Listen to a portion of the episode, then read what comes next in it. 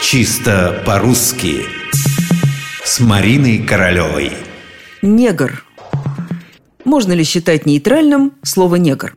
Дело в том, что политкорректность, при которой негра нельзя называть негром, а можно только афроамериканцем, начинает достигать и наших берегов. А на привычное нам слово «негр» медленно наползает тень. Произносить, не произносить. Интересно, что для русского языка слово «негр» относительно недавнее.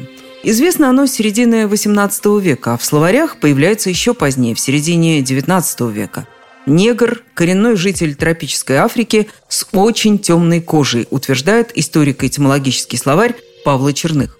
В русский язык слово пришло из французского. Вообще-то в Европе это наименование появилось сначала в тех романских языках, где слово «негро» употреблялось в значении «черный» от латинского «нигер» в португальском, испанском, французском.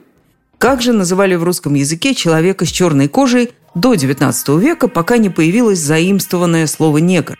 Очень просто было другое заимствованное слово – «араб». Сейчас оно считается безнадежно устарелым, а в допетровские времена арапами называли и негров, и арабов.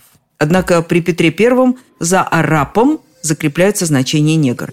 Заимствовали арапа, видимо, из тюркских языков. Во второй четверти XIX века слово «негр» окончательно вытесняет «арапа». И до сих пор оно служит нам верой и правдой, ничего обидного в нем нет. Надеемся, еще послужит.